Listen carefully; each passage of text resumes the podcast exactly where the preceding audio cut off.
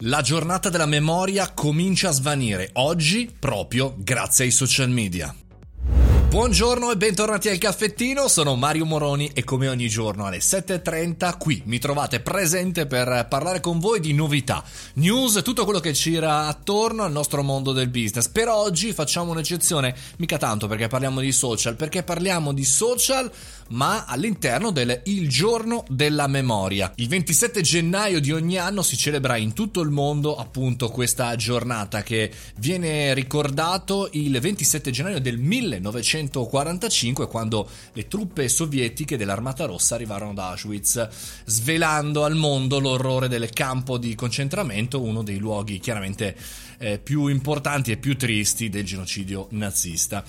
Ma eh, se ci pensate bene, soprattutto ad oggi, ma anche in ambiente come dire vaccino, c'è tanto, c'è tanto di negazionismo. Pensate a questi dati.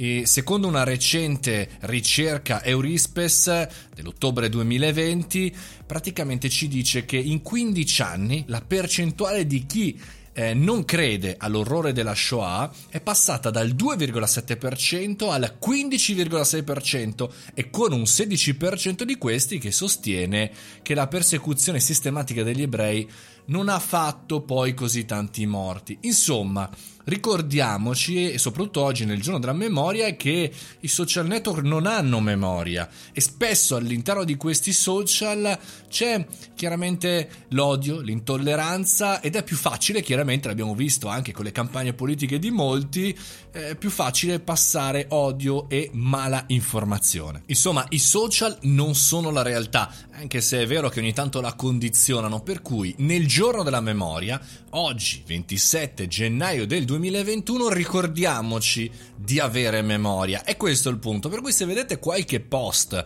strano, qualche commento particolare, bene, voi sapete che Facebook, Twitter, eccetera, eccetera hanno vietato eh, questa tipologia di post negazionisti e li rimuovono. Ma altrettanto interessante è rimuovere, secondo me, delle persone eh, a cui non si può fare cambiare idea e qui si sentono probabilmente sole, si sentono eh, ignorate da tutti, essendo ignoranti. Bene, rimuoviamole, non diamogli spazio. Insomma, nel giorno della memoria i social potrebbero sempre di più eh, avere anche un ruolo centrale. Pensate a un prossimo futuro, quando invece dal 2,7 al 15,6% di italiani, magari saremmo passati dal 15,6 al 30,6%.